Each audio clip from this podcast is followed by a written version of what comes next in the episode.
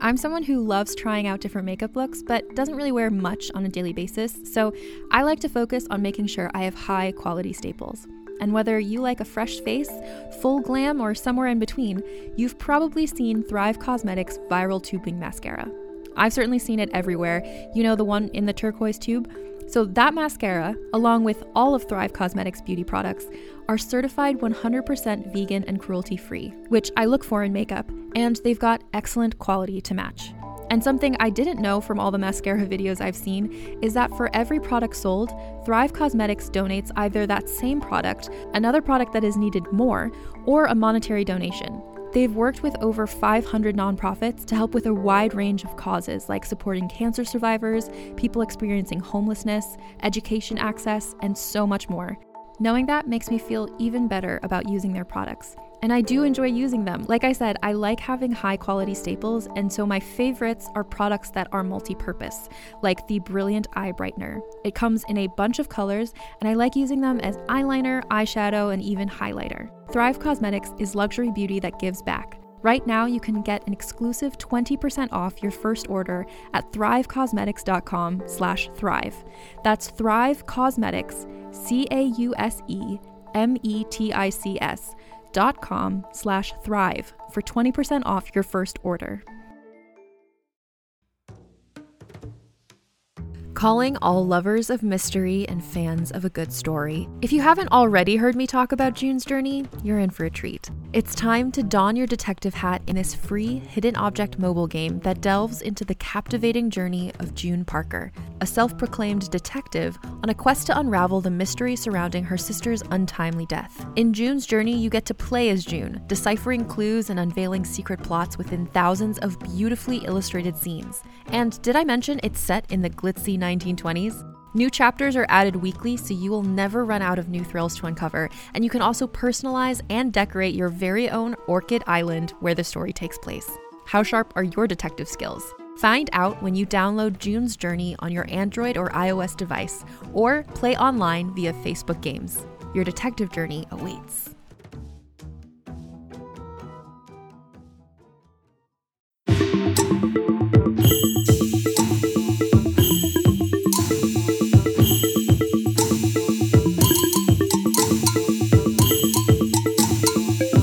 Everybody, welcome to an exciting episode of Bitches on Comics. I am one of your hosts, Sarah Century.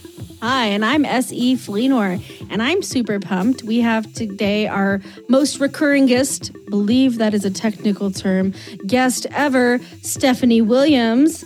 Hi, Stephanie. Thank you so much for joining us. Hey y'all. And um, I get to introduce somebody, so that's what happens when you're on this podcast a lot. You, you're not even a guest anymore. We put you to work. We're like, come on. like you know where things are in the fridge. But today we have we have the illustrious Vita Ayala with us. Um, hey Vita. Hey, uh, I guess I haven't been on enough to introduce anyone. So, uh, hi. That'll be next time. Next time you're on, we'll have you introduce someone. I'll hold you to it.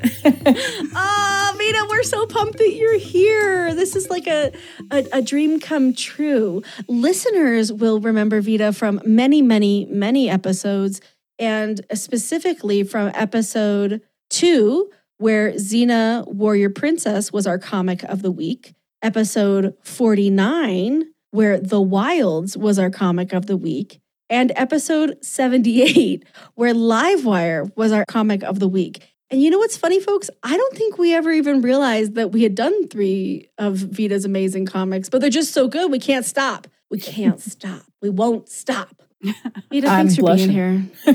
Thank you so much for having me and for being so kind. I don't know how to respond to compliments except uh, I'm trying to do the like just saying thank you instead of being self deprecating. Oh, yeah, yeah. Yeah, that's a tough one. hmm It takes a minute. And then there was, for me, a time period where I went far in the other direction. where Say it again, because louder. it's great. Yeah. you know what? I respect that and I love that for you. Thank you. I, I had to retire it. People didn't love it universally. It wasn't a universal hit. Oh, y'all are great. I can just see it. Someone compliments me, and I'm like, "Oh, did you hear that bird whistle?" Everyone's like, "Excuse me." I'm like, "What? What day is it? When?" Hmm? Distraction. Deflecting. Not saying it works, but everyone is worried about me. So we have that going for me. Oh man, what a day. What is happening inside of me? Uh, so obviously, Vita, you are an incredible comic creator. How long have you been making comics and what do you think of as your first comic that you wrote? Oh, good questions. I've been making comics professionally since 2016. I took part in the DC Writers Workshop that year. I think it was that year. Time's a flat circle right now. So forgive me. Uh, but yeah, I believe it was that year. And I think I had my first published DC work out that year.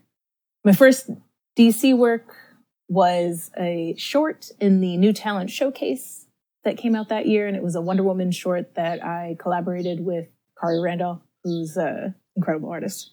So yeah. Um, and then my next work that came out, I believe, was The Wilds. Wow, what an what an opening. We'll just go ahead and do Wonder Woman and follow that up with one of my favorite takes on zombies ever, The Wilds. It's so cool. I have like 4 billion questions, but I, I'm not going to I'm not going to dominate. I'm going to say, "Hey, Sarah, Steph, where do you want to go from here?" Oh, yeah. Okay. Well, I mean, we can talk about the wilds, right? Yeah. I was going to Yeah. so steamroll right into it, but I was like, am I being too controlling? Am I No, I have to remember I'm not the only person here. That's true. That's true. Um, but now that all of the egos out of the way, we can ask about the wilds. The entire comic is truly like one of my favorite comics. So I guess it's hard to know where to start. Do you have a question? I just want to gush about it because I Yeah. remember that was actually my first time discovering Vita. Um, and once upon a Mhm. time ago, when I did have a podcast, I was like, "Oh my god!" So I'm gonna reach out to this writer. Hopefully, they say yes to coming on. And I just remember like what a joy it was to talk to you about that process and just the story that you were trying to tell, or did tell, I should say, and why it was so different and so refreshing on this uh, genre that has Ooh, they are still working it. Um, isn't there a zombie movie coming out this week from like that Zack Snyder fellow? Is oh, is that this week? All right. yes, so it is. I legitimately am kind of super excited to watch that movie. It just looks so redonkulous. Oh, I'm Um, ready for it. It's yeah. It Elvis, a zombie tiger. So the yeah. zombie tiger. Also, Oh it's at home. It's free. It's well, free. not free, but you know, you know, you know, Right. mean. Streaming price. Uh, yeah, it looks really, really silly. So I think building on, on what, what Steph is saying, you know, Vita, The Wilds is such a particular take on zombies. And Sarah and I, you know, we talked a lot about the meaning we found and the idea of this sort of return to nature, being taken by nature way of zombifying people. It's oh my god, so pretty on the page. As horrifying as it is, it's quite beautiful. Oh, Emily is incredible. Emily and Oh, Marissa Emily. are just like they were a team made in heaven. Um, I miss working with them every day. oh, absolutely Mhm. incredible work. Truly just some of my favorite, favorite comic work. And I'm just curious, where did that version of zombies come from? And what do you think you learned in the process of writing it? Initially, I'd been like tooling around with the idea since I was in college. Just a zombie narrative that was centered around queer brown people and specifically a, a queer black woman. Um, but initially it was just, it was like the crazies, if you've ever seen that movie. It was, it's much more like, you know, people flipping out 28 days later, kind of rage, rage zombies, which made sense at the time. But the best thing about comics is collaborating, right? It's the alchemy that happens when you put two or three people together and you, you know, all of the ideas that you've brought become something completely new. And so when I started talking with Emily about doing work, you know, we talked about a couple of things and she was like, okay, like, let's do this zombie thing. And my question is always in that case, like, hey, is there, what do you want to draw? Because you're going to have to draw this forever. As in the artist, you're going to have to just be with it forever. And she was like, well, I really like cute girls, nature, and mutations. And I was like, so my pitch is one of those. So let's go back to the drawing board there. um, but as we were talking, you know, just getting to know each other, uh, one of the things that she told me was that her, her mom was a horticulturalist. And I was like, ooh, that's really fascinating. Plants are cool. I love plants. Um, and we started talking about just the weird and cool things that plants do. Uh, we started talking about video games we were playing, like Last of Us and that kind of stuff. And I was like, huh, okay, let's do something with that. And so the the idea of these kind of natural looking floral zombies came out of those conversations. Emily's wonderful, brilliant. She was 20 when she drew that book, which still Oh, wow. makes me feel feels like my bones are turning to dust. Like, um, and I learned so much working on that book, not just sciencey stuff. I did weird amounts of uh, research for that book uh, into viruses and and bacterias and and fungus, like trying to figure out how uh, something like that would spread. I never really tell people what it is because I didn't want to be beholden to anything in particular. But I, you know, I tried to base it on something that could conceivably happen, right? So the the idea is that, and this doesn't necessarily come across in the book itself, uh, but the idea is that this thing that they catch, whether it's a disease or a fungus or whatever, it doesn't cause the flowers to grow. Uh, it just makes people's bodies incredibly fertile soil, basically. And so whatever seeds are around get caught in their wounds and in their, you know, their orifices, and that's why they grow. So one of the things that we, for example, talked about is like where it took place so that as much as we could, the plants would be conceivably in the area to germinate and take root. Um, so yeah, I learned a bunch about that kind of stuff. And then also just learned a bunch about myself writing that book. I learned a lot about myself reading that book. Um, I was wondering, do you like horror comics? Have you been reading horror comics for a long time, or do you have a relationship with them already? I love horror comics. I'll read almost anything. I'm a pretty voracious reader in general, but like I've been super into manga since I was like a preteen, and there's a bunch of cool horror stuff that happens there. I'm a huge Hellboy fan. I'm a huge fan of pretty much anything that was like printed in the 80s. so there's a lot of cool stuff happening in the 80s, but also the older stuff too, like the old EC stuff. Um, so yeah, I I have a, a very big love of horror comics. Um, there's a bunch of really great stuff coming out right now as well that I get to just ingest and enjoy. So yeah. Yeah, I've noticed that there are a ton of horror comics coming out right now, which is so exciting.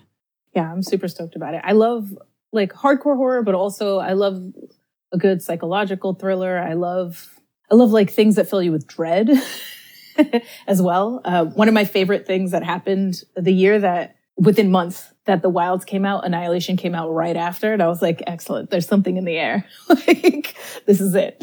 Floral horror.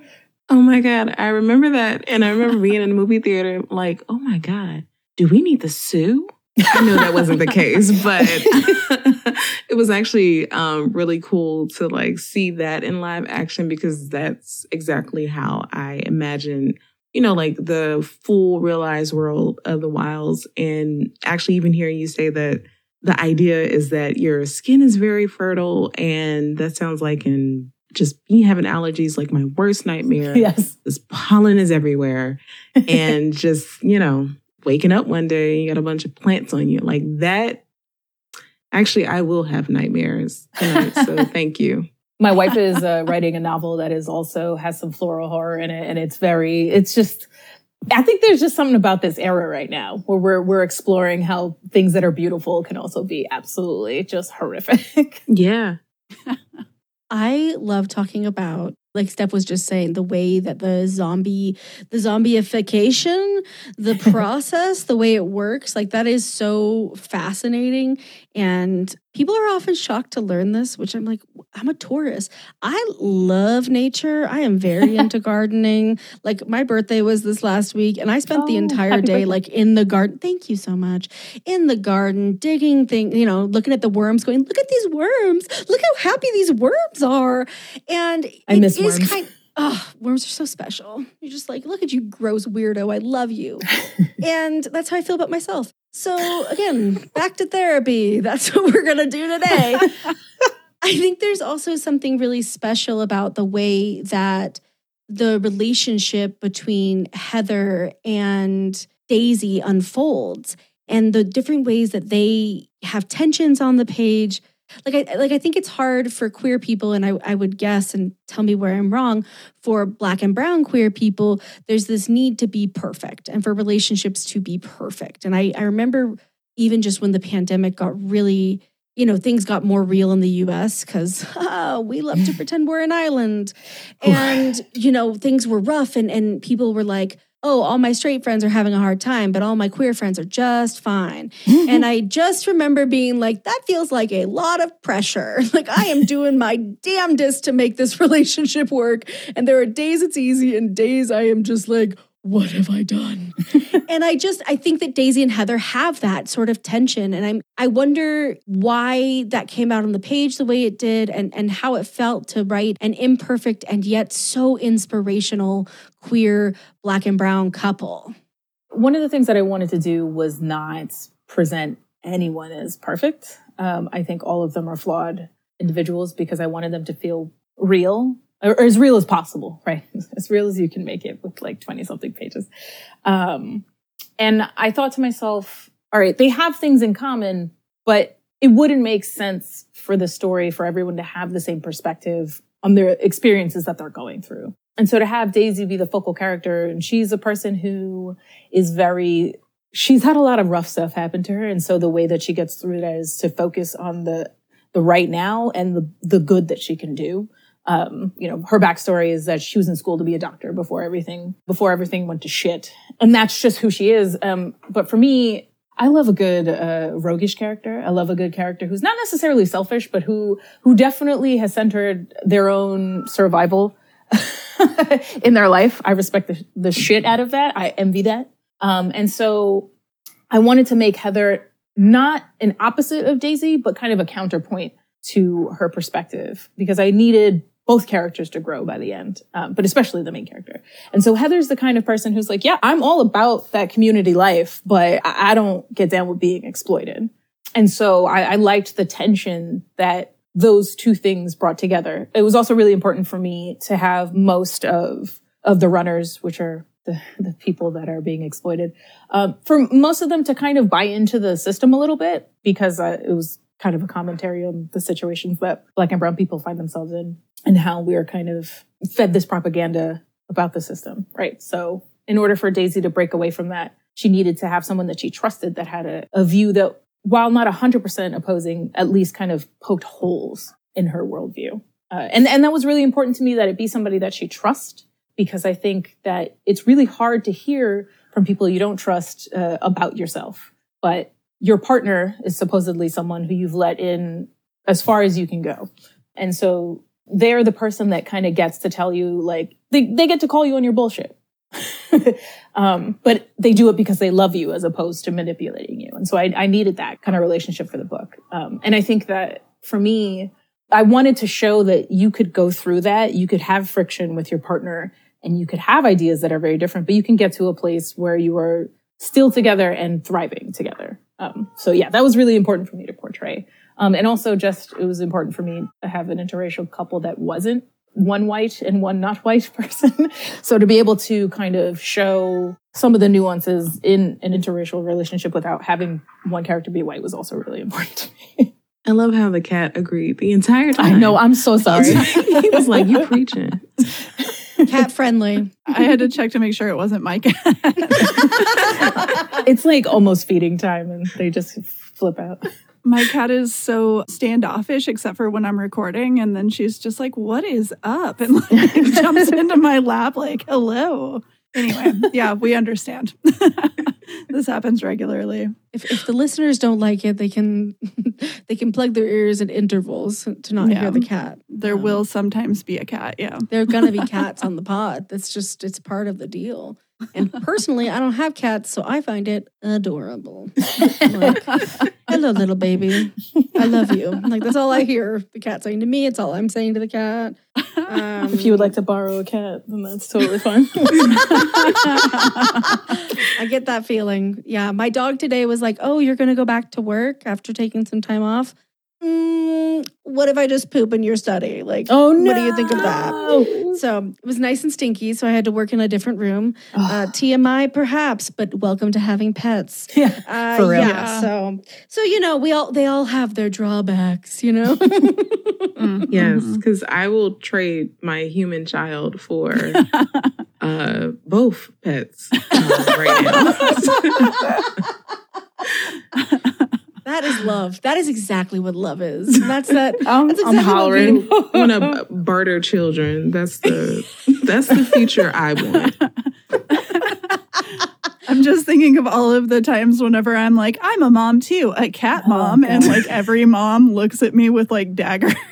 No, no, no, no, because I'm probably gonna ship the cats back too, and really just wash my hands of everyone and just walk away. Time to walk away. yep. Move to another city, cut my Yeah. hair into a Toni Braxton shortcut. Um, buy a Kia Soul and Oh then, my God. um, Ma'am. move into a cul-de-sac. Um, Oh, what a what a dream! I know. What a highly specific I dream. know. I really thought this out. Okay, mine is to change all of my clothes to buy only black clothes, move to France, and start smoking cigarettes. I mean, That's hey, as far as I've gotten with my get out of here plan. That's not bad. That's not no, bad I actually really love that plan. I think that the French would like me. I'm funny, you know, I'm self deprecating. I think we'd do fine. I think the French would like me. I mean, when I've been in the past, when I say they liked me, I don't know. They don't really appreciate Americans, which is like fair enough. Neither I get do it. I. yeah. Um, so we have that in common. You'd think we get along, but you know, we'll get there. We'll get there. Me and the French. Another conversation for therapy. Sure. Yeah. Or a webtoon. Oh, I like that. Yeah. the French are like, you know what? This person may never enter our country. Right. but you will get those clicks. People read it. What are you gonna do? oh, sweet heaven.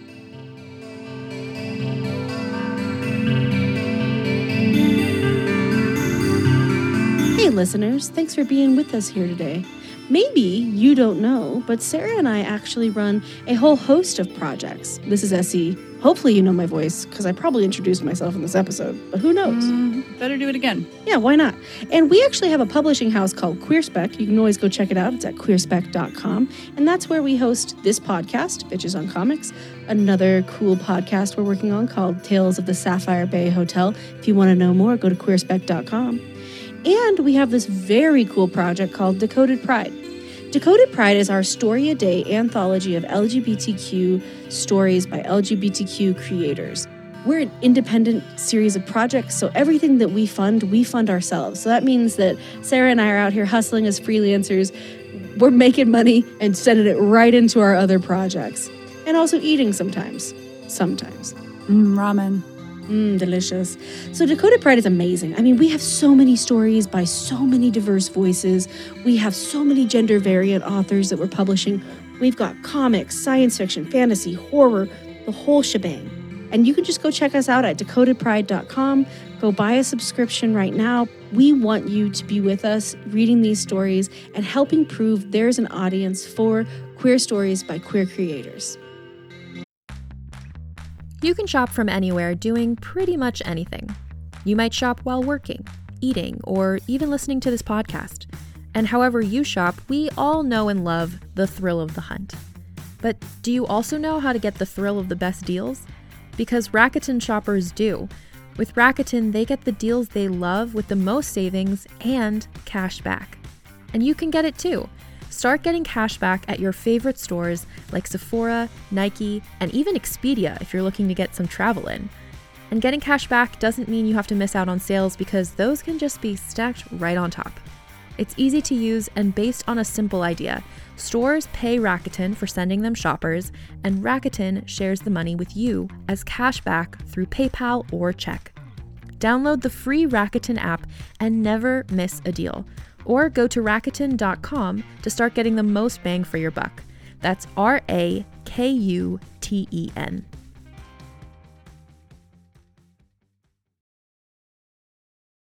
This episode is brought to you by Visit Williamsburg. In Williamsburg, Virginia, there's never too much of a good thing. Whether you're a foodie, a golfer, a history buff, a shopaholic, an outdoor enthusiast, or a thrill seeker, you'll find what you came for here and more. So ask yourself, what is it you want? Discover Williamsburg and plan your trip at visitwilliamsburg.com.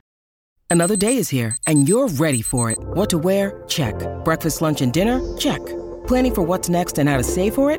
That's where Bank of America can help. For your financial to-dos, Bank of America has experts ready to help get you closer to your goals. Get started at one of our local financial centers or 24-7 in our mobile banking app. Find a location near you at bankofamerica.com slash talk to us. What would you like the power to do? Mobile banking requires downloading the app and is only available for select devices. Message and data rates may apply. Bank of America and a member FDIC.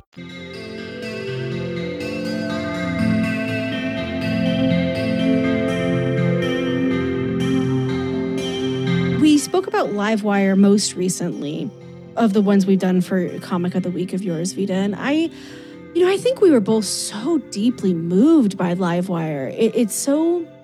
I think sometimes people say things like superheroes are all the same. And Steph has been on the pod and we've like yelled about this. I'm ready to murder at this point. yeah. It's like, oh, isn't it convenient that when like you think they're done because white men have done them, um, there are other people who might want to write about that genre. And that's like what Livewire feels like. There's so much in that comic that is fucking stunningly beautiful. The way her powers work, the way they show up on the page. Sarah and I are both like, well, you know what? Comics are perfect. I don't know what to tell everyone. this is art, and I'm very happy. I don't know why I sound annoyed during it, but I'm so happy I'm annoyed. Um, Livewire is so so incredible, and then you know you have the character of Pan who comes in, and the tensions between them are so they're so real. You know, I think that's the thing you said about the wilds. And I've been trying all day. I've been like, okay, I, I want to ask like one sweeping question about Vita's giant body of work. and I don't have it yet, but I'm hoping by the end of the pod I will. Uh, but it, this seems to be a thread, one of the threads I see, which is that people are imperfect. And the reason we love Amanda as Livewire is because she's imperfect, because she makes mistakes and not small ones, right? No. She she costs a lot of lives and people are mad at her for a reason. And watching her sort of figure that out, understand it, and then like have to carry that pain, even as she's fighting someone who's like, you're worth nothing. And she has to like find that internal experience of like, no, I'm still worth something, even if I fucked everything up. I'm like, Vita, why are you in my therapy sessions? also, like, how how would you do this? It's so real and so inspiring. And I guess I'm just curious, like, so many people come to superheroes, I think, readers and writers with sort of a flatness. And there's just so much depth to Amanda and to Livewire. And I'm curious how you brought that to the page. So I will say that 75% of it are the art teams. I was blessed, absolutely blessed to be able to work with so many incredible people on, on that book. I miss them every day. But pretty much I just wish I could work with everyone that I've already worked with forever. um, It is a beautiful book, though. Just so gorgeous. it's so it's so beautiful. I came on to working on the series coming right off of Harbinger Wars 2, which was this event that kind of spanned the big titles, I guess, um, in in the Valiant universe. And kind of part of my directive was to take in that storyline, um, which comes off of Secret Weapons, which is an incredible, incredible book. Uh, I do suggest that everyone go read that. Amanda slash Livewire, uh, the government is coming for empowered people. Their version of that are called Psiots. And she has kind of adopted this group of Psiot young adults, youngins. She's their protector. She's, she's not their mom. She's, but she's like an older sister figure to them. And, uh, and the government literally comes to murder them. And so she, in a, in a kind of moment of panic and anger, goes full bore with her power, which is she's a technomancer, so she can control all technology, kind of like a less evil Siri. And she, uh, she just shuts off the country. And there's a lot of complications that come with that. I pick up right after that. So when I read that, I was like, okay, this is not a moment of malice. This is a moment of a loss of control, right? She's an incredibly powerful character. So for me, what makes sense is that she's been holding herself back her entire, like the entire time that she's been activated in terms of her powers, which is a lot of her life. So it's kind of like one of those things where it's like, oh, no one should ever fuck around and find out because she will shut down the country by accident. Um, and then they, they did and they found out. Um, but what does that mean to someone who kind of has seen themselves as a shepherd of, of kind of doing good for humanity in general. Um, she has been a superhero up until that point, but she's also worked for this organization that turned out to be evil, but like it was like a like a cult, um, kind of. But like the the party line was, we are doing things to advance humanity. We're doing things to protect people, to help people, to make people better. Um, and so if that's your entire identity, and you've just killed countless amounts of people by accident, what does that do to you psychologically? Well, at first you try to justify it to yourself, right? Like, I was trying to save my children. That's a real thing. That's true. But I still have to reckon with the fact that I caused harm. Um, and the whole series, it's 12 issues. My directive was get her back to a place of, of maybe not being the world's hero, but seeing herself as someone who, who can don that role again. So it's less a like complete redemption story and more like a you need to move her past rationalizations and into restitution, trying to make amends and and make her understand that you can never ever make up for it. All you can do is get to a place where you realize you still have to do good. And so that was what I was working with. Um, I communicated pretty closely with the first art team and the the last art team um, lots of emails back and forth, which was really, really great. So we got to kind of craft the story together and just kind of talk about the intersection of being incredibly powerful in one way and being incredibly marginalized in another. Um, she is a black woman in America. that that doesn't matter that you can snap your fingers and the power goes out. Like they're going to hunt you down. Um, and I wanted to reckon with what that meant. And someone that powerful who has a conscience. That's the difference between, to me, between Amanda and Pan. Pan is just a complete Harada truther.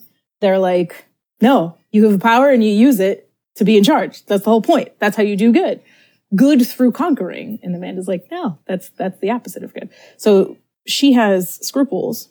What does it mean to kind of navigate the world when you can do that much damage, um, but you don't want to. I've rambled. I'm sorry. no, you've done an excellent job because um, I think that's one of the reasons why I really love that series so much because, again, you aren't tired of comics. You're just tired because you've been reading the same guys write them over and over again. It's takes mm-hmm. like this that remind me why specifically like the superhero genre within comics, um, want to call it that, um, is so special uh, because you can play around with these ideas of power that marginalized folks don't have in the real world and kind of apply those you know exactly what you said like just you know amplified of you know black person working in corporate or whatever but now it's amplified um, because they have powers and um, you know they can make things happen but um, as much as they create can create futures they can also, um, you know, destroy them at the same time. And then it is something incredibly powerful. And like, what does that mean? And what does that look like for someone who is marginalized? Because it looks completely different than someone who is a cishet white male. It's just two completely different things. And there's no way to approach those stories in the same way and take the same thing from either of those um, types of stories. So, again, folks, when Essie and I are like hollering about the fact that comics are still, you know, great superhero comics are definitely still a thing that's worth your time, you know, this is what we're talking about. Um so no. yeah, yeah. I, I think that like superhero comics to me are a place to wrestle with a lot of the morality questions that we have. And I don't mm-hmm. mean like edgy stuff necessarily. Not that that isn't cool because I, I, I too enjoy that kind of stuff.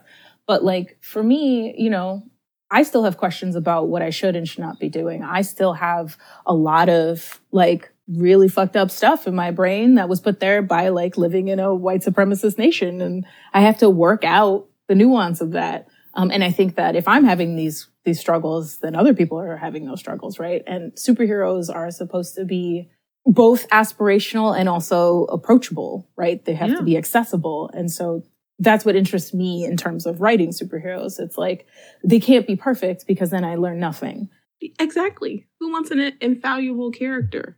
Right. But they have to, they ultimately have to make the right choice. But what is the right choice? Right. it's a thin line. And it's not simple, right? Like we're, you know, I, I grew up uh, in New York City. Uh, you know, I was born in 85. Uh, so uh, I, there's a lot of procedurals that I've watched during my life. Your law and orders, your CSIs, your this, your that, your NCIS, whatever. And they feed you a certain kind of institutional morality, right? And so now I have to deconstruct that and go, what were the good things there, but what was the propaganda? And to me, like superhero stuff is, is a great place to do that because people, people look to superheroes to wrestle with their problems for them and to show them that they can make it. And so, yeah, that, that's what interests me about superheroes.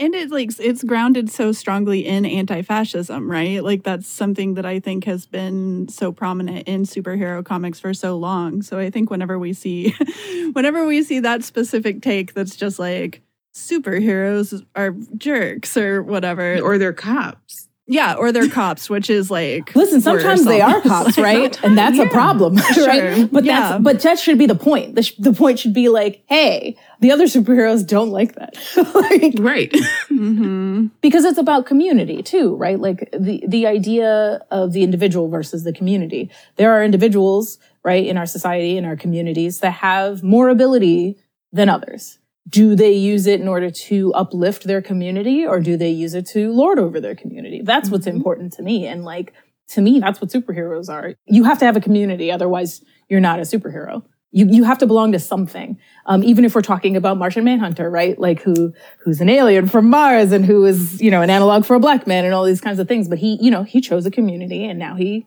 he is a part of it and he protects it from within. And that, that to me is the strength of a superhero of going, no, the whole point is that we uplift our community and protect each other. Amen. anyway, my soapbox. I love the soapbox. Hop up on it. It's called yeah. the podcast.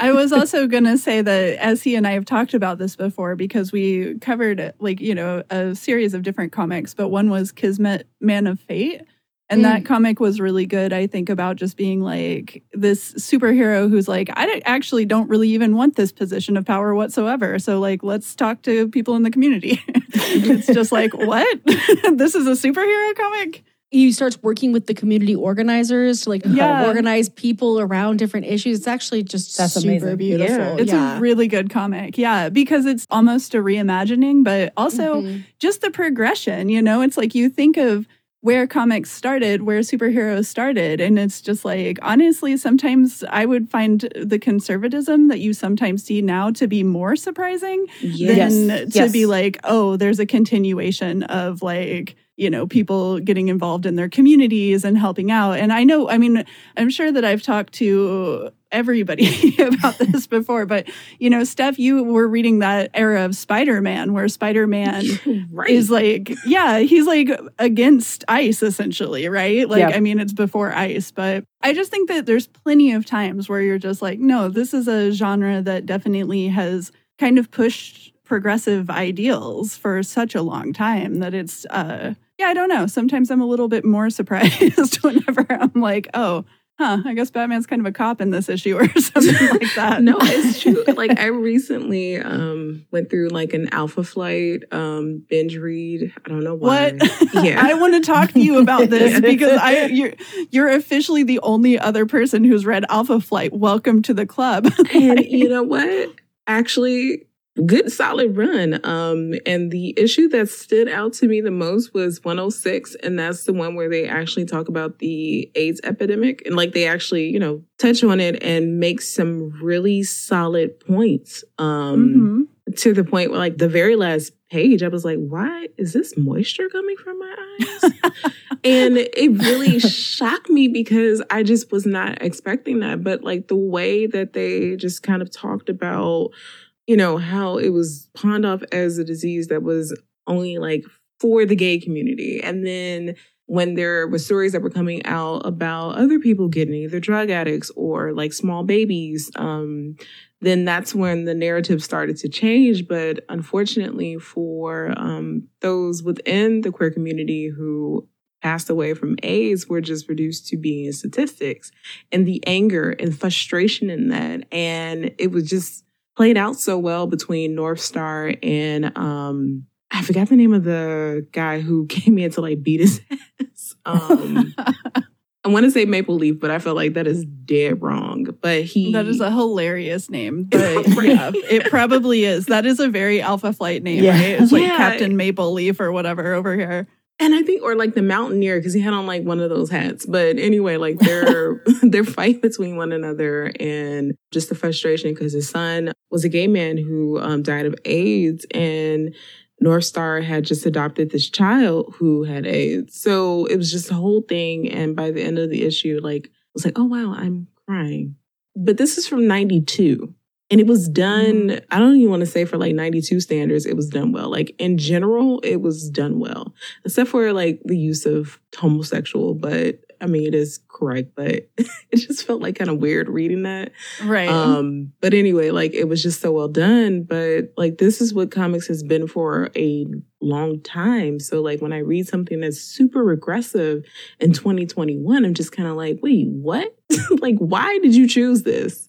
This is across the board, not just with comics and, and superhero stuff, right? But like, I feel like nostalgia is this kind of rosy colored veneer on the past. And a lot of things get filtered out through the lens of nostalgia when you think back on things. And that's just natural. Yeah.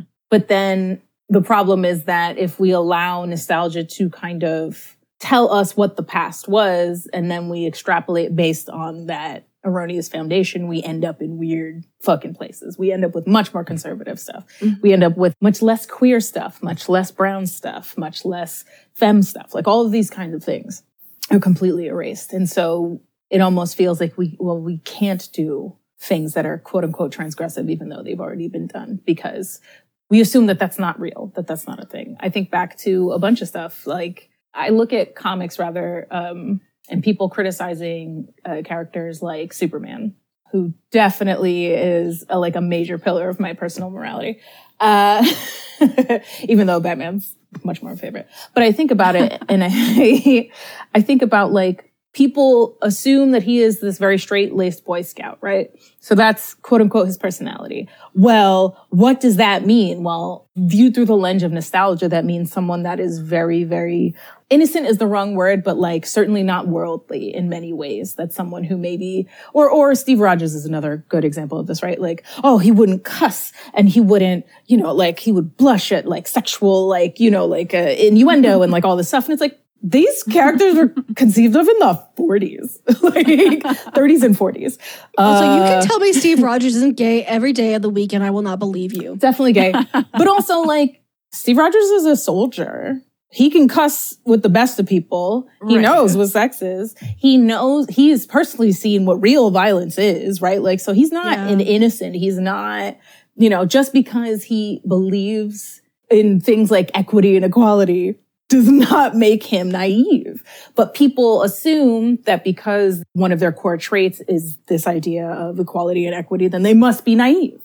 So in order to write them, we have to write them as naive. And I'm like, no, that's not it at all. they they wrestled with all the fucked up stuff and went, no, we have to do better, so we're gonna.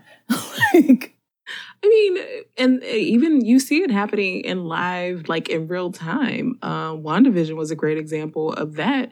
How, you know, by the end of that series, it's just like if you had any critique of the way that Wanda has to deal with any kind of consequences, um, which was, uh, you know, sacrificing the children and robot that she brought back to life at the expense of this entire town. Um, that that is, I don't know, like actual, you know, justice or whatever. But if you would have felt differently about that, it's just, well, you know, you don't think Wanda suffered enough, but it's like, no, um, actually, these people also suffered, and one doesn't offset the other. Like, right. you can still appreciate Wanda as a character, but also at the same time, like acknowledge the fact that, ooh, like, yeah, she really did some fucked up shit.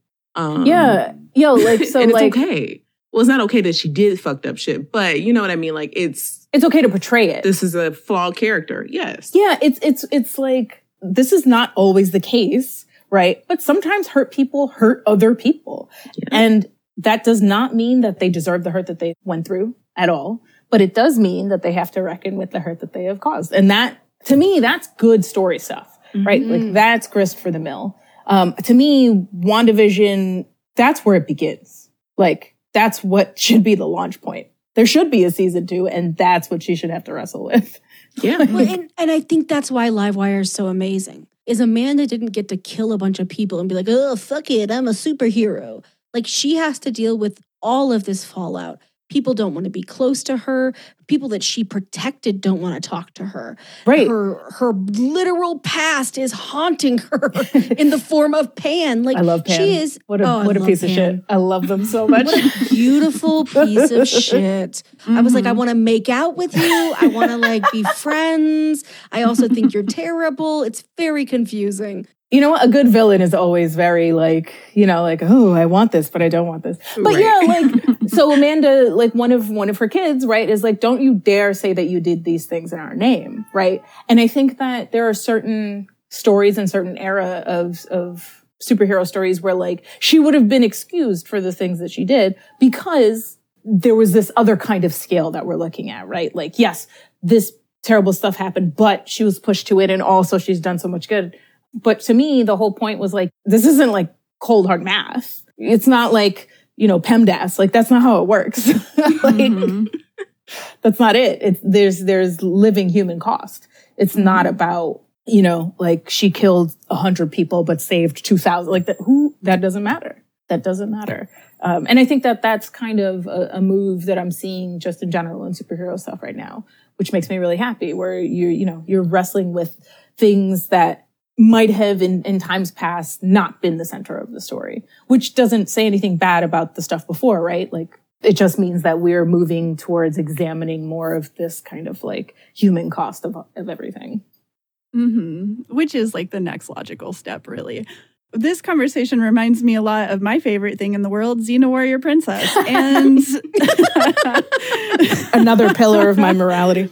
I am loving that I can make this segue and like it's actually kind of natural because normally I'm like, that reminds me of Xena Warrior Princess. And everybody's like, what doesn't? Every, yeah, well, you know what? Everything is like Xena Warrior Princess. It I really agree. is.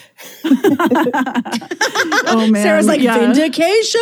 Oh yeah, I'm the first Vindication. one to absolutely support that. no, because you're the one who I remember you tweeted about the Xena Warrior Princess soundtrack, and I was like, okay, Vita is my friend.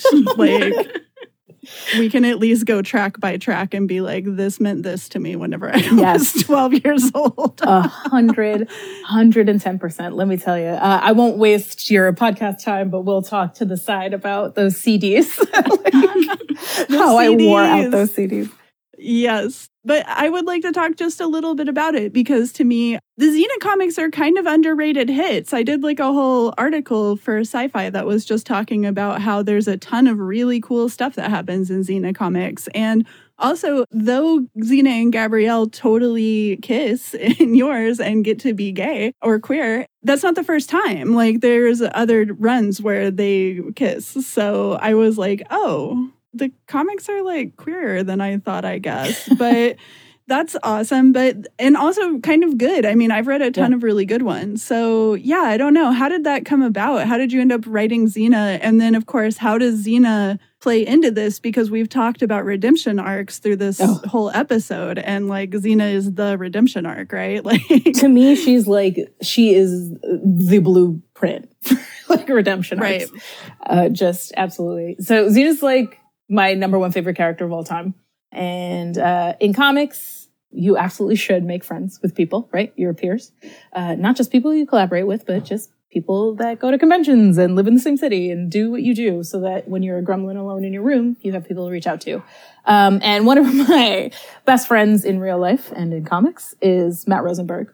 Um, we used to work at Forbidden Planet together. Uh, we've known each other for almost 10 years now. And uh, he heard that they were going to do another arc of a Xena comic. And he, being super, you know, he's super friendly with everyone. He knows everyone in comics. He knew how much I loved Xena Warrior Princess. Uh, I talk about her all the time. Uh, and so he kind of put my name in and just was like, hey, you might consider this person. They uh, know this stuff in their sleep. Uh, and so I had a couple of meetings with the editor for that book at the time. He was uh, he was very impressed that I knew like I could just chapter verse like Xena, just absolutely. Um, he was like, cool, because I don't know a ton. Like I know some, but I'm like, I've watched every episode at least 20 times each. Like I got you. I Um, know, yeah. Nina. Abso- absolutely. Um, and so we started talking about what would be a fun kind of adventure that would have a larger arc, but also have a couple one shots and maybe like a two parter, um, just that kind of stuff. And we came up with this idea of Xena doing like going around the world. Mhm. I was like, I just want to send her to Mexico. Like, can I send her to Mexico? And he was like, yeah, man, do whatever you want. Um, but one of the things that was very important to me in that was A, that she and Gabrielle were together and queer. And I was prepared. I was like, I have receipts for days. So anyone needs any receipts, I I got it. One of Sarah's theories that I am totally a truther about now is that the whole series is just the story of Gabrielle coming out. Like Oh, she definitely. cries out. What how do you do the song? What do you say, Sarah? Gabrielle cried out for a girlfriend and Xena came to her. Like, oh my God. So I just, I was like, Vita would appreciate this. Like, we are truthers here at Bitches on Comics that, like, like I didn't even realize it was subtext in the TV show. Like I could have sworn they were doing it on screen. Like because of all of the bats. They roll around with each other all the time. Yeah, my queer child self was like, I see what's happening and I like Oh it. yeah, I should have known I was I was gay long before I actually realized. But also too, like it was so casual on the show, right? Like it's not Yeah. like it wasn't like they're gay. Like it was much more like anyway, like they're girlfriends, and you know, like they just go about doing their girlfriend things. You know, righting wrong, singing songs. um, Oh, I love it. I'm telling you, um, it's my it's my absolute favorite thing. Um, yeah, but so yeah, I want him to be gay, and I also um, I wanted to do a thing where, to me, even as a little kid, um, and and through through now, I kind of looked at Gabrielle's character as like the what if, right? So Xena prevents Gabrielle from becoming like Xena to me, just like Callisto is the other side of the what if. What if Xena continued to be absolutely apeshit? Mhm. Um, and so one of the things that I wanted to do in the in the comic was do like a middle ground of like if Gabrielle's the more temperate version and Xena is the battle weary version, what's the like absolutely doesn't give a fuck version? And so I was like Discord, absolutely, like that's the character that like Yes. they, it's and I just wanted to do that kind of line and show how these different versions of a person would go through these adventures, um, and and they all kind of come to center, right? So they all end up kind of around the same place. But because Discord is Discord, she will always go back to being absolutely chaos. Just for no reason, ruining people's days, which I appreciate. I enjoy. I loved that series. I thought it was so good. I was so excited. I'm glad that you got to go. I believe it was six issues. Is that yeah, right? yeah, six issues. It was a dream. I would have read it for literally another hundred issues for sure. um, but you know, comics, I guess. But I'm so glad you worked on that because to me, as I said, I've liked a lot of the Xena comics that I've read. I love Some them. I didn't like so much. There was like early ones where it was like early ones were like not as good. But sorry, Topps Entertainment. I like Um, some of the Topps ones. There was the some of uh, them, the yeah. Hercules Xena wedding that was a total fake out. I thought that was so really funny. Okay, so like the face that June Brigman draws Yes. on Gabrielle and Iolaus is so funny because like it's all a wedding between Xena and Hercules, and both Iolaus and Gabrielle are in the crowd like, mm I love it because they knew too. Like it was all yeah. That's I I will I will refrain from talking about Xena forever because I could literally talk about Xena forever. exactly. We might move on to other comics now, but thank you for talking to me about Xena because No, thank you. that's my next podcast is just all Xena all the time. I'm actually doing a, a Xena podcast with my mom where we're watching each episode and then like we're talking about it, but then also we have a how gay is it scale and a how well Oh is Xena's my redemption going scale. God. Mhm. Is this actually already coming out? Not yet. No, I have like Oh, nine okay. episodes banked that I have to edit. Um, but yeah, my mom, a 70 year old Puerto Rican woman, and me. That is so I cannot fun. wait. Please let us know when it's out. We will we will share it. We will listen to it. We will laugh. We will cry. It will be beautiful. I'll let y'all Um, know. Yeah, wow, that's amazing. Yeah, I, I think Xena played a an integral role in in my understanding of my queerness. The comics are so powerful, you know, just to even see them. It's not even just that they kiss on screen. It's there's so much that tenderness that I remember from the show is just everywhere in in the panels that you wrote and it's just so it feels so um abundant. I was like, what's the opposite of scarcity? Like I felt like it was just such a scarcity. It's called abundance. Oh my God. Uh, there was so much abundance of their queerness and so much abundance of their attraction and so much abundance of their love. And it's just like, oh, thank you. You Well- know, I need that. I wanted it to feel natural, right? Because it's like I, I too am desperate for them to be like canonically on on page and screen queer. But what does it look like for a couple that's been together for a while, right? Like they're not all over each other all the time. Um, I'm, at least not on panel because I couldn't get away with that uh, because children will read it. But but like you know, you have in jokes and you have like you know very casual touching and all this stuff. If you've been with someone for a while, you're very comfortable with each other. And I was like, see, queer people, they, they're just we're just normal, just normal folks going Just about our normal ass lives. people. and, and I really appreciate that. I like the way that your stories also, uh, it seems to me, frequently at least, if not all of them, inject non binary characters in who are just like, no one has to be like, what? They? Who? What is, are you talking about a group of people? Like, I'm fucking over that joke for my God. You just bring in non binary characters so organically, so beautifully. And I, I really love it. And I want to make sure we talk about Quarter Killer for that very reason because Quarter Killer is just the smoothest, the coolest, like one of the most interesting characters that I have seen in just in comics. um, and I just I love Quarter Killer, and I'm just I would love to hear more. You know, we had Danny on for episode 45. Danny Lore came on and talked to us a little bit about Quarter Killer. So I would I wanted like oh like I gotta like jump at the chance to talk about like to the other half about Quarter Killer. like so you know where where did they come from and then you know what was so important about them for that cyberpunk hip hop setting? Like why did Quarter Killer have to be the person there? So, uh, Quarter Killer was an idea that Danny and I came up with within two weeks of talking to each other, within two weeks of meeting. We became immediate friends in the way that shouldn't be possible once you're like out of high school. But like, it was, we look, literally looked across the room and I pointed at them and they pointed at me and I was like, you. And they went, you. And then we were literally, we did not part for two weeks. It was just like trauma bonding, just like looking into each other's eyes for two weeks. Um, but we, we came up with a lot of jokes during that time. And one of them was about someone, uh, like an assassin who didn't actually kill people in the future when money like is not physical anymore, but they only work for quarters because it's untraceable and also because they want to use it in the arcade and to call their mama, right? Like that's, that was, that was it. That was our, and we just chewed on that for 10 years.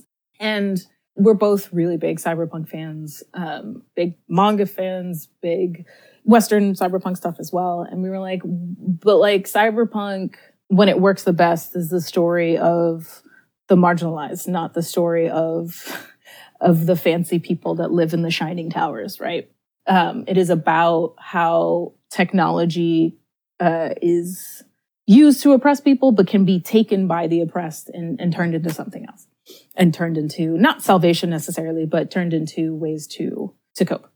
And so we thought, well, our, all right, then our hero is someone who who is that's them. You know, this is not anti-technology. This is embracing technology. Um, this is finding weird ways to hack your body and hack, you know, the computers and all this kind of stuff. Um, and then, like, just through the course of our friendship, we've both kind of just come out as non-binary and and really done a lot of like introspective work about what gender means to us and what that relationship between our gender and our bodies is and, and, and all this kind of stuff. And uh, we wanted that reflected in the hero because what we wanted to show was someone who was completely comfortable with themselves, like in a way that we wanted to be comfortable with ourselves. I think. Anyway, that's my that's my take on the character.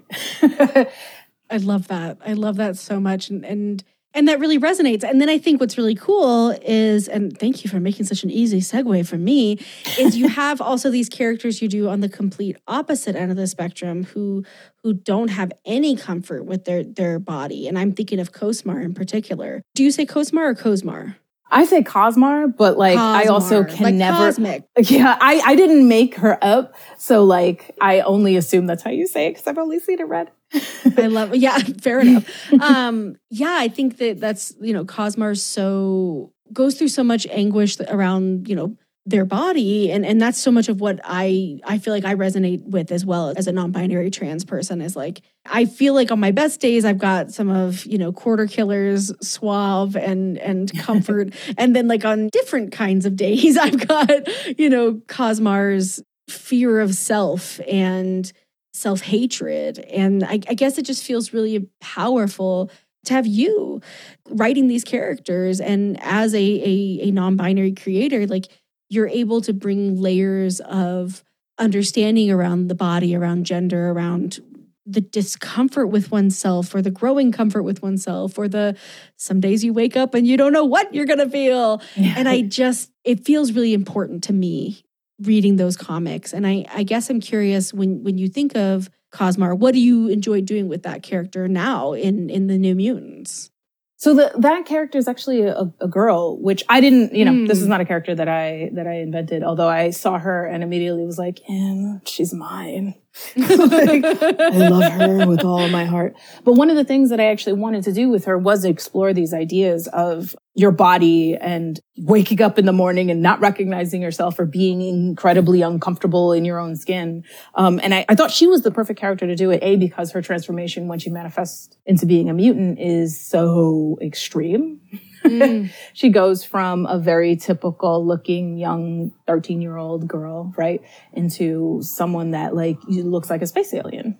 And I wanted to do it through her, specifically not using a non binary character for two reasons. One, I think that there is a lot of stuff like that that I have personally gone through, but when you have trans stories and non binary stories, often it's just about transness and non binariness, and that's it. It's a very, very like narrow band and i don't think that's bad. I think that those are things that we have to explore. But i really want my non-binary characters to exist to just like be. Like they can have their struggles but i for me i i don't want to make them only have that kind of struggle. So i was like well this is the thing that is universal and this is a thing that i think anyone who went through puberty no matter where you fall on the gender spectrum um, you can relate to waking up one day and being like, this is not my body. This is not me. I hate this. I don't know what's going on. And a lot of people, you know, grow into being comfortable with themselves and some people continue to struggle, whether or not they're cis or trans, um, you know, either way. And so I wanted to explore that with this, with this girl. Um, and I thought to myself, if I can do that with her, then I can do other stories with non binary characters and try to bring them to the fore for other kinds of struggles that we go through all the time and try to show that non binary people are people and our struggles can be universal too.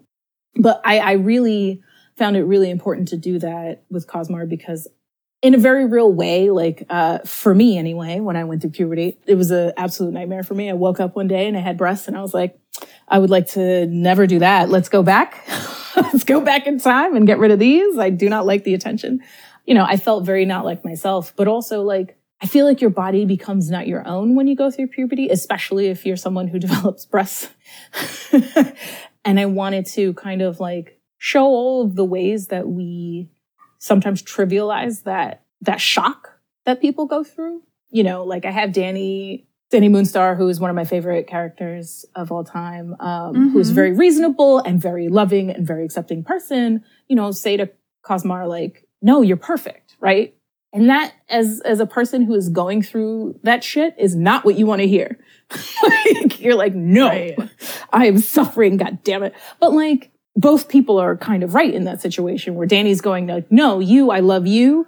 Everything that you are, I accept you and Cosmar's going, get me out of this fucking thing. Uh, turn this car around. Do not fucking like it. Um, I hope that when the resolution to kind of that stuff comes at the end, um, it's, it's satisfying for anyone that's reading it, right? Because I think that like, I don't want to leave her in this place of being unhappy with herself, but I do want to talk about how we can work to be who we are and we should do that but also like the things still happened. like, yeah, yeah. well, and I think that that moment with Dani, I think that you hit the nail on the head. Is that they're, they're both right, and and I'm I'm very much a person who believes that any degree to which anyone wants to transition any way people want to transition i'm like hell yeah do you right. like whatever's going to make you feel alive and good like we need you here so do what you need for you and i don't I don't think passing should be our highest priority as as non-binary and trans people. I think Right. there's there's so much more, and I, I and I felt that tension. I remember reading that panel and just being like. Oh damn, Dani! Like that's so close to like what that's like. Like it comes from so the right place, and it and I could even see myself saying that to someone, Right. and that being deeply problematic. So it was just this beautiful. Again, I, I think we keep coming back to like true and real moment where you know Dani is such an incredible character, is so loving, and to not be able to make Cosmar feel better, I know is a huge. It, it seems, at least in the pages I get to see, that it's like a huge pain for Oh yeah. for Dani, and Absolutely. and is beautiful. It's like how wonderful to hurt with someone, you know, like to just like hurt because you want. I'm gonna make myself fucking cry. Oh. Oh my god, because you want them to have oh, more and better. And I think that there's nothing that you want for the young people in, in your life, especially ones that are going through things that you went through, than to feel relief and safety. And, but the only thing that really brings those things is time. And so like Dani's at a place in her life where like, I don't think that she would change what she is anymore. I think there was a time in her life where she'd be like, nope, I want to get rid of this. This is causing nothing but pain. And she has come to a place where she's accepted it. And I want Cosmar, I want her to find who she is, both on a, on a physical level and also on a, like on a spiritual level. But that's work that just has to happen. Right. And I don't think that, I think that our role as people who are, who are in the position to care for younger folks going through these things is to take take them as they are and then help them safely actualize who they are. Like you said, like I think that whatever level that someone wants to transition is right. Um, I truly believe though that like you shouldn't do anything for anyone else. Like if you feel like you have to medically transition, then you have to medically transition. But if you feel like, oh, that's just what we do, then that's not right. You need to find the level that's right for you. And so like that's what we have to do for these young people. And so that's kind of the situation that I wanted to kind of mirror, um, except that it's, it, you know, it's with two women. Well, Cosmar's a child. Cosmar's 13. Also, just being 13 is a like trauma. like, Oh, yeah. just, like that is the worst time. Um, and so, but I want, you know, like as, as Dani, as like an older, like uh, she's, we're not allowed to say how old they are, but she's in her 20s, right? Um, you know, looking back at someone who's young, 13, around the age when we first meet Dani in the first New Mutants, right? Like she's like 15, 16. Uh, and Dani going like, no, like you'll get there. Like, you, you know, you're, you're perfect. And it's like, uh, how many times do you hear that from your parents and want to be like, I'm gonna barf? like, Yes, yes. like, no, I'm suffering now. Like, and you just, I mean, you nail the character of Dani Moonstar. As somebody who's been reading that character pretty much my whole life, um, it sounds like pretty much you have as well. I am so obsessed with her. And it took me back to, you know, her sitting in the in the stable and crying because she left her friends and you know like i mean we've seen her so so many times be this person who takes other people's struggles on herself I love that. And also, obviously, have to talk about Moonstar and Karma because Yes. Oh, man. They're in a bedroom. I'm Listen. like, oh. I didn't, I never dared to hope to dream. And now it's casually somewhat happening in front of my face. Um, I can neither confirm nor deny. I write Yes. everyone is queer yeah. to some degree or not, like everyone. Um, not any particular kind of queer, just queer.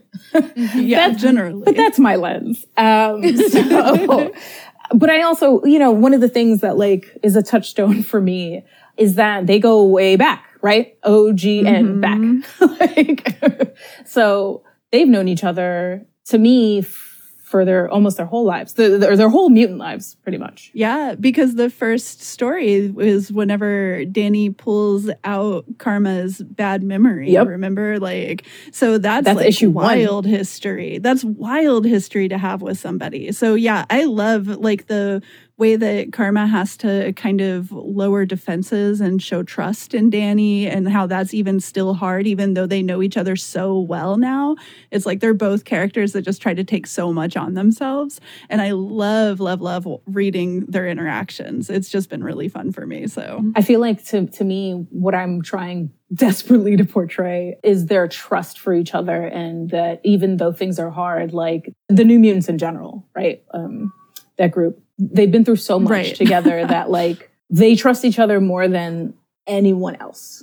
Certainly more than they trust, uh, and this is for Steph, that ball headed scallywag, uh, Charles Xavier. and certainly more than uh, certainly more than the 05 trust each other with versus. Hank right now, right? Like Certainly. Well, that's the thing, right? Like, I, not that Dani is canonically queer. I'm not saying that, but the New Mutants are queer. Uh, no, but I think that one of the another unifying factor with the with the the OG like New Mutants, right? The original New Mutants is that they're all like have a extra thing about them that makes them marginalized is not always the right term, but like they they've been through a lot of shit that like the the original five would not, right? they were left unsupervised. like So Dani is Cheyenne, right? She's an indigenous person.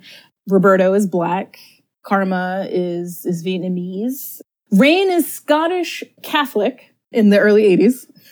right. Um, and then and Sam is an incredibly poor small town, rural town person, a coal miner, a literal coal miner. yeah. right? So like, uh, I sorry, but like the original five, they don't know that kind. They they don't know what that's about. like none of that. They don't know what none of that's about, right? yeah, they're like, we have like this wildly controlling father figure that's always messing with our heads, but we're like fed and comfortable. Yeah, they're all able-bodied, white, cis, Yeah. like uh, you know, people who who are not starving. Rahne was run out of town and almost murdered for being a witch, and is it like I just can't overstate her being Catholic in Scotland in the early 80s. Seriously, no, there's like, the, I mean, the level of baggage that has come across, like, over the years with that character is just like, yeah, wow. And so to me, like those bonds that they forged, uh, those Yeah. are like they, they all come to the table with with some real intense stuff and then they manage to form friendships. So they trust each other. They're ride or die. Like to me, that's that's what, Mhm. like the hallmark of like the original New Mutants is that they're ride or die. And I, I include Warlock in that, of course, and Dougie. Dougie is the token adorable younger brother character. Yeah, I love the New Mutants. I've been loving your run. I was enjoying all of the stuff that I read before, even. So I think that that's been a title that I feel always like a little apprehensive going into it because I'm like, I love these characters so much, though, right? Like, it's like one of those where you're just like, and then like whenever you read it and it's good, you're just like, yes, they're doing what I wanted them to do. This is amazing. my hope for the series is for Rod and I to be able to tell stories that feel true to the characters. Rod's an incredible storyteller. I think that he does most of the heavy lifting there. I, I yeah, I want to stay true to the characters, even if they don't end up doing exactly what people think they will or should. I want it to feel like something understandable where you're just like, oh, I can see why that would happen. That makes sense for these Mhm. people at the stage that they're in right now, right? Like contextually, these are not the same exact characters that debuted in 82, 83. They've been through a lot of stuff. There's been some paradigm shifts, but I feel like I hope that I stay true to the core of who they are. Um, cause I love them. I love these characters. They're great. Also, uh, I, I like called dibs on Warpath, uh, James Proudstar, because I really wanted to put him in short shorts. I was like, a little, a little for the people that enjoy that. Here you are. Yes. yes, James. All right. Here's James, everybody. Um, Work that upper thigh. Yeah. this guy Thick with thighs his shoulders. I'm definitely so much like the lesbian who's just like, look at him. Good for you. Look at him. He's been doing and then his everybody is squats. like, yeah, I'm I'm on it. I'm like I'm literally already looking. Um, I love I love James Proudstar. Yes. And while we're talking about the New Mutants, I know that like there are listeners who will be so mad at me if I don't ask about Cam and about how My baby. Cam came to be your baby Cam and like why you think, God, don't we just love Cam? Like pissed off. I'm like, yeah, I'm pissed off too, Cam. Like this, this shit sucks. You know? it's like I just where did Cam come from besides your inner heart? I love them so much. Uh, Cam was one of the characters that um, German Peralta and I uh, got to introduce during Age of X-Man Prisoner X. there was a bunch of like background characters, um, secondary characters, and tertiary characters that we got to design for that series. Everyone wants to bring their mutant babies uh, to the forefront when they do things. I'm no different. I'm a human being. I am not above such things. Um, but I, I, thought, and Rod is super into this as well. Uh, Rod's, Rod's wonderful. I thought, well, this is a really great era to bring forth more trans and non-binary characters to just have around on the playing field so that other people could reach for them if they wanted to, you know, um, they are new characters, so they're not the title characters, right? But I wanted as much as possible. Um, and this is something that I think across the board, all of the X writers are trying to do, all the X teams rather are trying to do is to bring whatever cool characters that kind of were sidelined, let's bring them back at least in the background so that you can see that they exist and then we can reach for them. And so I was like, well, I'm going to just bring forth a bunch of the characters from Prisoner X, and a lot of them are queer. A good portion of them are trans and non-binary characters. So Cam Long, the a grumpy non-binary baby, uh, who has a very sweet girlfriend who tries to even them out. I would like to henceforth be called a grumpy non-binary baby. That's who I am. I'm just grumpy old non-binary baby. Um, they're almost like my jock character. I was like, look, I love a an artist, non-binary character. I super dig that, but like we deserve some jocks too. so like they're super athletic, like they're smart too, but like they're super athletic and and kind of mean, but like mean in that way where you're just like, yeah, be mean again though. like, yeah. If you could just say that again from the beginning and like look a little deeper into my eyes, that'd be great for me. Yeah, yeah, like a, I want them like in in my in my weird Archie X-Men mashup universe, they're definitely a jock. Like they're they're wearing the jacket. They're not Reggie levels of mean, but they, they can they can be a little mean. Uh, they wear Letterman's jacket. To me, that's the kind of character they are. Beautiful. I love it.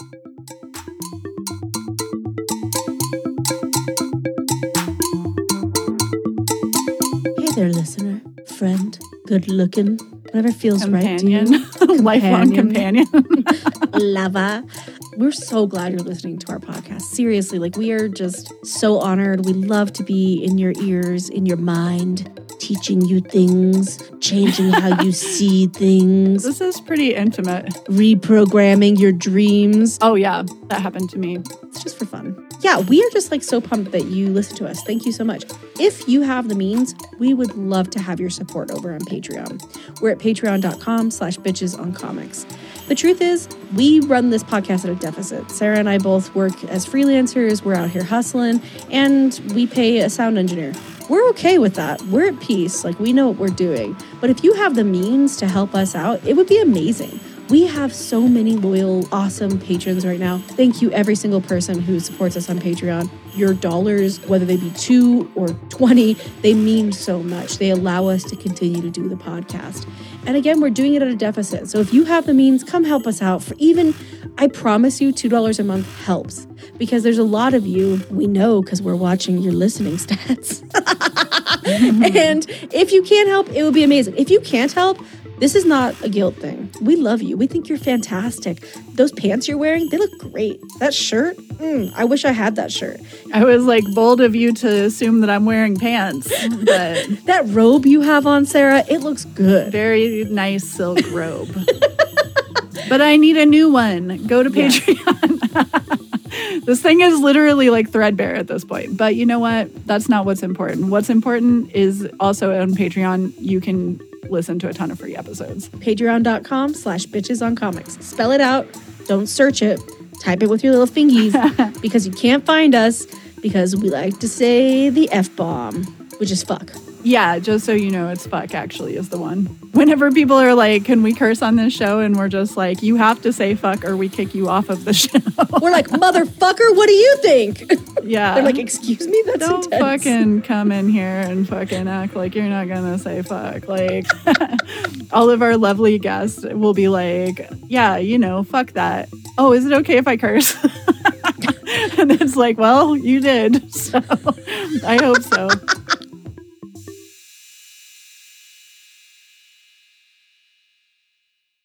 So, holy shit, Children of the Atom. Like, how fucking fun is this comic? I am loving it. So, it's, you know, this is featuring, um, and, and tell me if I miss anybody Marvel Guy, Cherub, Cyclops Lass, Gimmick, and Daycrawler. Yes, but he would be very upset. He would say it's Nighty Night Crawler. but it I is did. I officially did get Daycrawler. through issue two, so I did get through issue two. So I do know that it, he prefers to be called Nighty Night Crawler. He's 12. So funny. He's 12. They're like, I was like, what is, uh, this is the thing that I've only said in private, but I'm happy to blast it. Uh, I was like, what was Matt Rosenberg like as a 12 year old? That's what this kid is going to be like. That's him. so I was like, lovable but obnoxious, which I have younger brothers, so that's what they are. So, Children of the Atom is such a fun title. And okay, I know that at least one of the characters is original. Is that correct? All five. All five All of the kids. five are original? Yeah, I got to uh, craft a team yes. of uh, of youngins, me and Bernard Chang. Oh my God, that's so exciting. And y'all did a great team. Okay, so now I'm like, tell me the life story of every single one and why you love them. I have Um, I have files. I have backstory files on all of them with their favorite songs, their favorite mutants, their favorite food. Oh, Um, I love my babies. Um, yeah, we're still early in the story, right? So it's like we're still getting to know them and we're still I think issue three is out at the time of recording. I just haven't received mine yet. It's in the mail. It'll be here any day now. Very excited. Um, but you know, it's this the the team of of five young mutants who are thwarting other former mutants from doing bad. And it's just like they're so cute. They all like name themselves like after the original five, right? Like all their are all their names a, a so connection yeah, to kind of. So the the idea was Chris Robinson, who was originally editing the book, approached me and was like, "Do you want to write a young X Men team? Like just new kids, just make them up, and they super idolize the X Men." Go. And I was like, yes. He had a couple of things that he had already worked out. Like Buddy was pretty fully formed, um, except that Buddy was a boy at the time. Otherwise, besides the names, he was like, go, go nuts. And so he had, he came up with Cyclops Lass and Marvel Guy and Cherub. And then I, I was like, those are whack names, except Cherub. Cherub's great.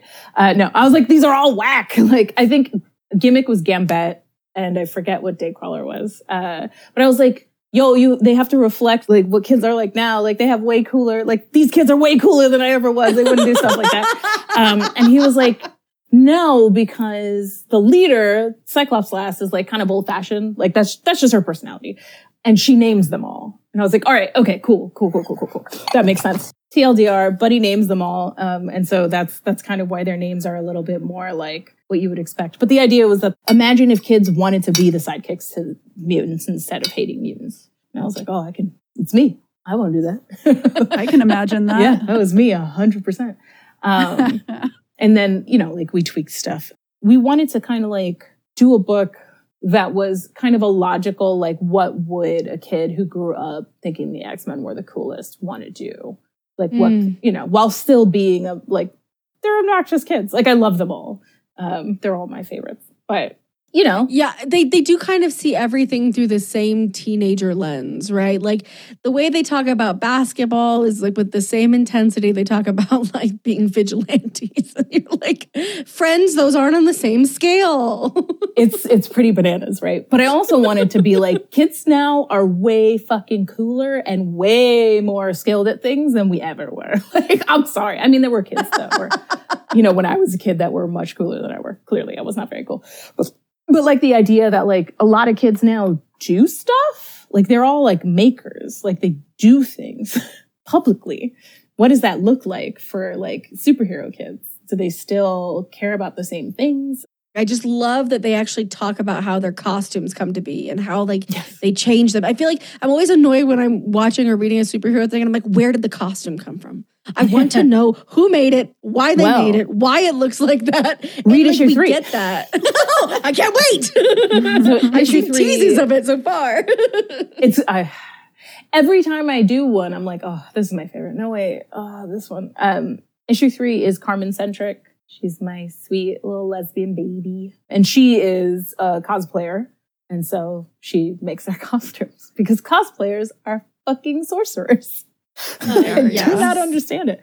Um, but to me, like that was something that was really important too. Was like I want it all to kind of be plausible ish, right? So like that's why, for example, like in costume gimmick throws sewing needles, like the the pins, sewing pins, because those are cheap. You could get like a bajillion D of them. It's not all face cards, right? Like I don't know how Gambit like you know supplements that habit. But, uh, Because he's a thief. Yeah, He's for- exactly. stealing those packs of cards. you know? That's true. That's hundred percent fair. I wish it wasn't though. If the uh, X Men animated series is anything to say about it, it's by flirting with women in gift shops. Smart. This is smart. We just pocket all those. Which, if it works, it works. you know what? Respect. I love Gambit. Um, that's my boy. But yeah, so I wanted it all to to kind of feel all plausible. Um, and I wanted. I'm also a person who I don't need to know every granular detail of something to enjoy it. I'm totally fine as long as things are consistent with them themselves to just let things be. But when I'm making something, I want to know everything about why everything is the way that it is. Um, so it has to make sense to me. And so I was like, yes, where are these kids doing this? All right, well, at least two of them have after you know have jobs right? They they have income so they can afford to get the materials to make these costumes and like stuff like that. None of that ends up on the page. Almost none of that. Um gabe does mention that he has a job. Um but yeah i just relished the opportunity to kind of for me i'm i'm trying to merge what i loved about the original x-men and what i loved about new mutants like the feeling that the team gave you, not necessarily any specifics. So like these kids all have like they're they're closer to the New Mutants in that they all have their their kind of burdens to bear that is not being a mutant, right? But at the same time, uh, they are kind of reveling in in the powers that they find themselves having. I'm trying not to spoil number three for you. Should I? I feel like so only one of them is actually a mutant. None of them know that except for that one. Um, okay, so- that is what I had gathered from the gates. Um, Yes. Was that they didn't know that they weren't mutants, but I didn't know one of them was. so. So they they all are hu- quote unquote human, right? Like they all they all think that they're human, and then one of them manifests in issue three. So that sets that character apart from everyone else, which is its own. Oh damn! The equilibrium's about to shift. Oh yeah, oh yeah. So that that is a thing too. Um, and three, you get a little bit of their of how they got their powers, which I think is kind of fun. I, I can't wait. It, it's it's so delightful to you know I all their jokes about old people. oh my god, you're just like I feel burnt left and right, and I, I, I visited it. like a, a two years ago now, right in the before time. I visited uh, like an after school program in Brooklyn, and I got roasted alive by these kids. and I was like, "Yep." I couldn't even fight it. I was like, "All of this is fair." So yeah. Gotta include that. Gotta get Oh. those roastings in there. It, it it's just brutal.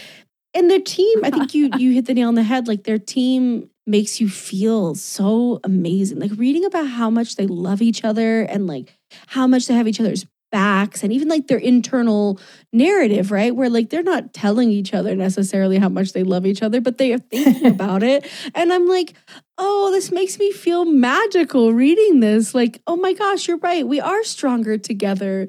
Teams are great. You know, like that's how I feel the whole time. I'm just like, yeah, good point. That's what I want more than anything to kind of get across is that they're very different people that have come together because they are friends and they they're family. They love each other and they got each other's backs no matter what. And that at the end of the day is real. And all the other, you know, it's a it's an X-Men comic, so there's gonna be drama, right? There's always drama.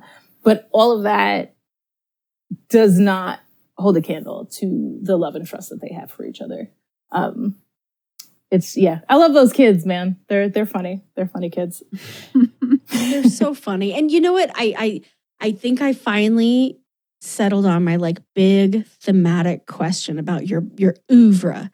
and and it is there is this this constant tension it seems to me in your work between the idea that like we are stronger together that the communal is what we need and that the individual must be themselves you know if even if there is a cost right like you have to be who you are And and I'm curious, like, A, do you agree?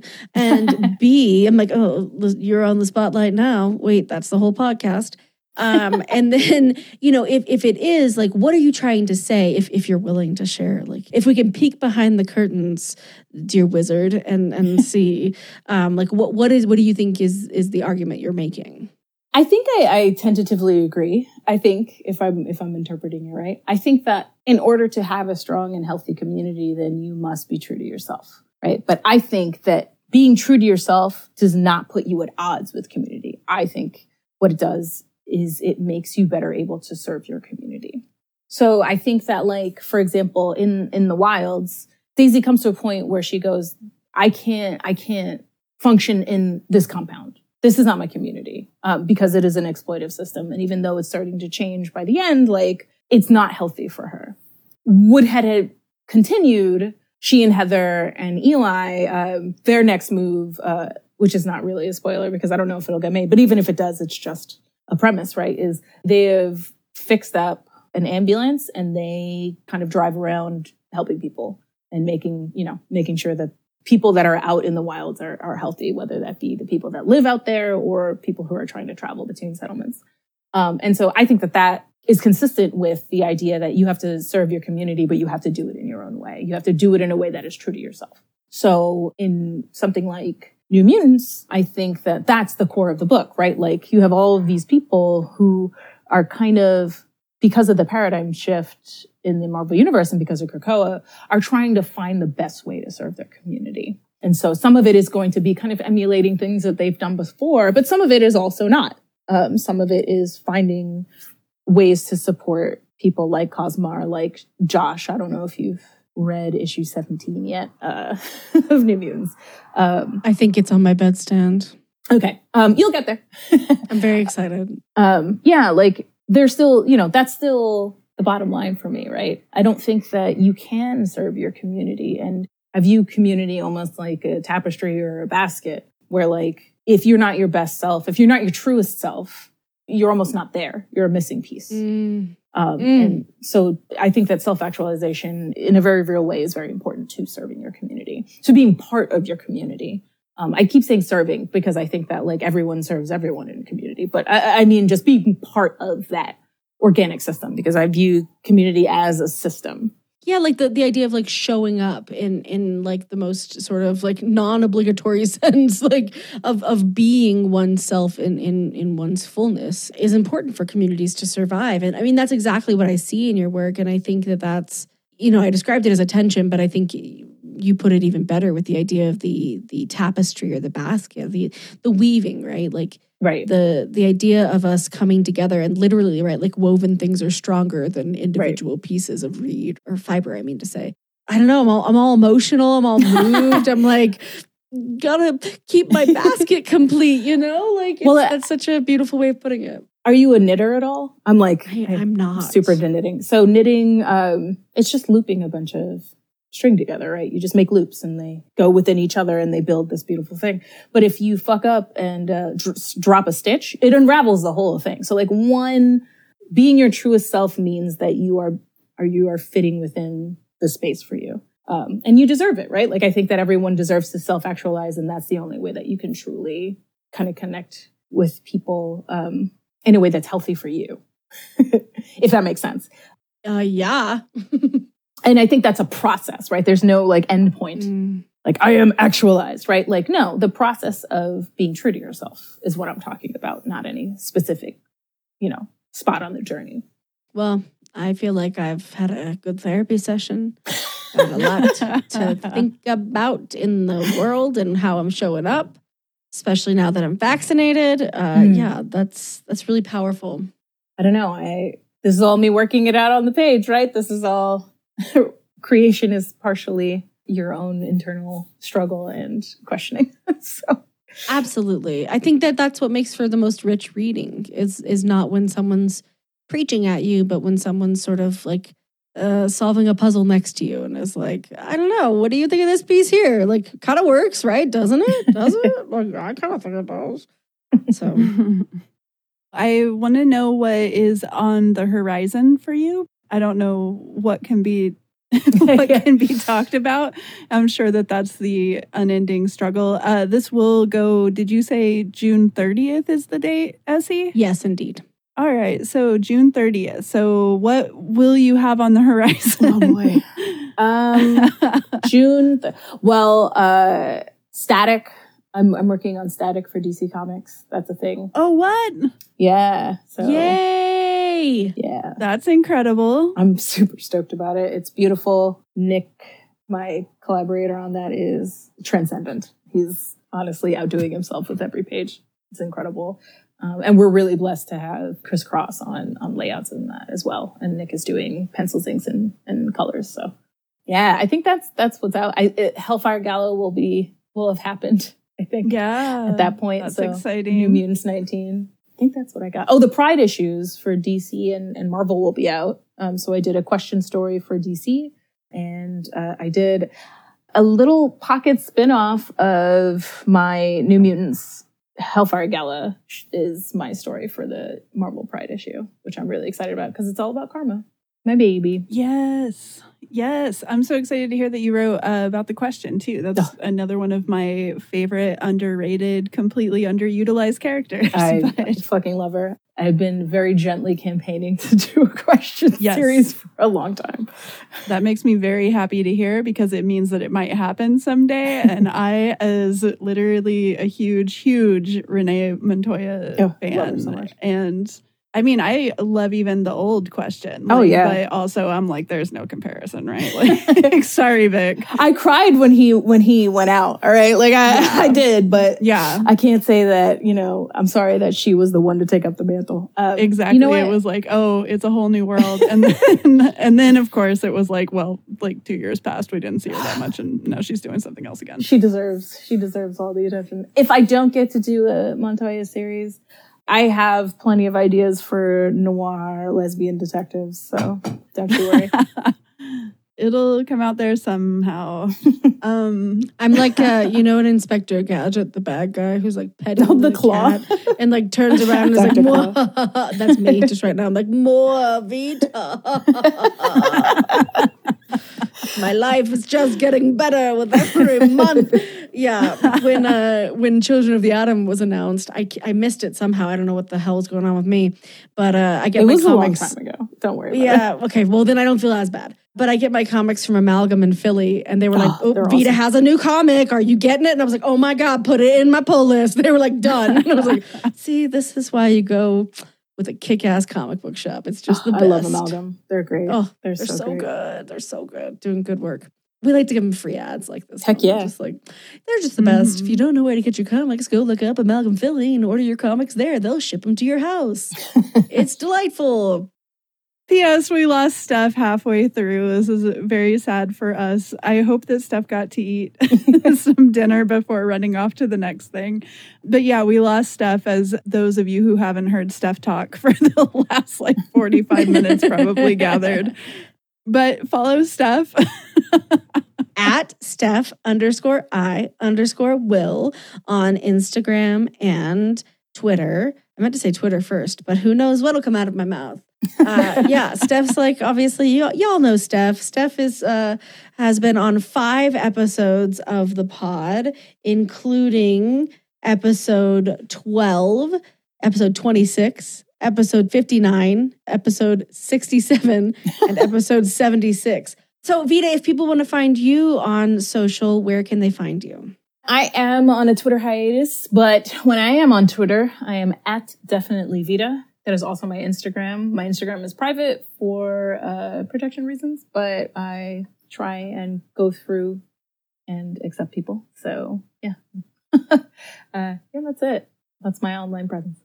It's good good for you. Take that Twitter hiatus. I am very impressed. I'm always like, Though I mm. will note, I like the videos that you find and retweet I try. and say unmute. Uh, maybe I'll just do that. Like I won't even like I'll just do. I've been going on and uh, whenever I get my Marvel comps in the mail, the single issues have uh, codes for free digital comics, like the free digital version of the issue, and so I just go Mhm. on quickly and just like give them and then leave.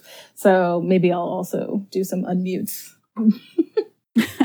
They're pretty much perfect. It's like yours is one of the only ones that, like, if you tell me to unmute something, I'm like, oh God, I'm in public, I'm getting headphones. It's like, I'm at home, I'm like, stop talking to me. I need to listen to this. Um, because they're always perfect. I mean, they're so different. Like, I just, yeah, mwah, what a curatorial eye for humor. Um, it's what I need you. in my life.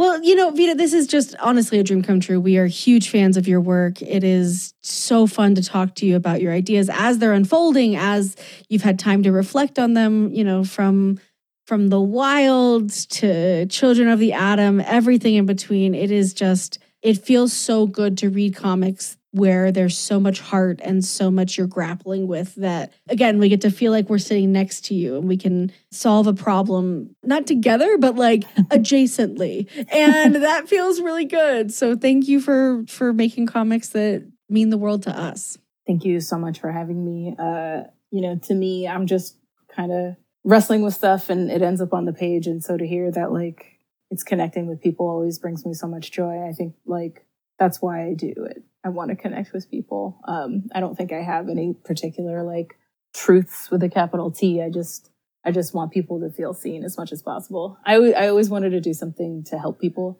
That was like my dream. I wanted to be like a doctor or, you know, something like that. And, uh, but I ended up being a writer instead. So if it's helping anyone in any way, then I'm, I'm glad. beautiful sara you know i love you steph we love you even though you're not here to hear it we love you maybe you'll listen to this later and hear it And then you'll find out, yeah. Yeah, t- we're not going to tell you any other way. So good luck. Hope, hope you listen to the end of the episode. Unless it's in code. Um, And listeners, we are always so glad that you join us. Thank you for joining us for this incredible Pride Month. It is so good to celebrate the queer and trans creators that make comics exactly what they need to be and exactly what we love to read.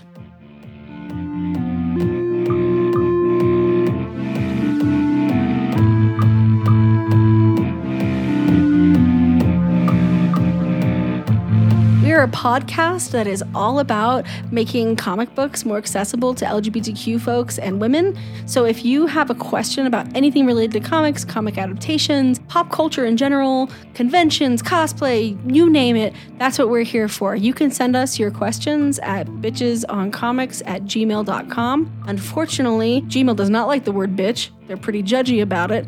So we can't have it spelled out. It is B dot T C H E S O N C O M I C S at gmail.com. And yeah, remember, there's no I'm bitch.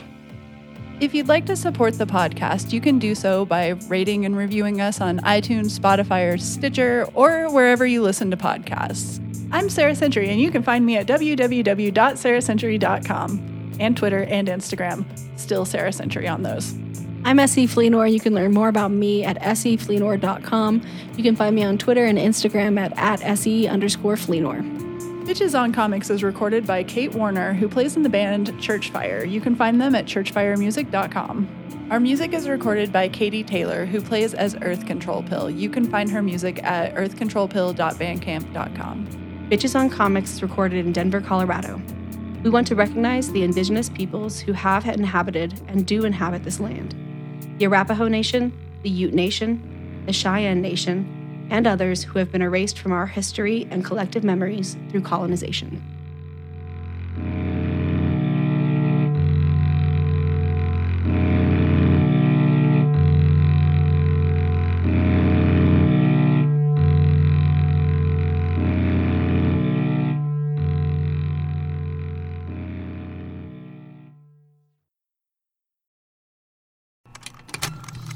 Contained herein are the heresies of Radolf Burntwine, erstwhile monk turned traveling medical investigator. Join me as I uncover the blasphemous truth of a plague ridden world that ours is not a loving God, and we are not its favored children. The heresies of Radolf Burntwine, coming January 2nd, wherever podcasts are available.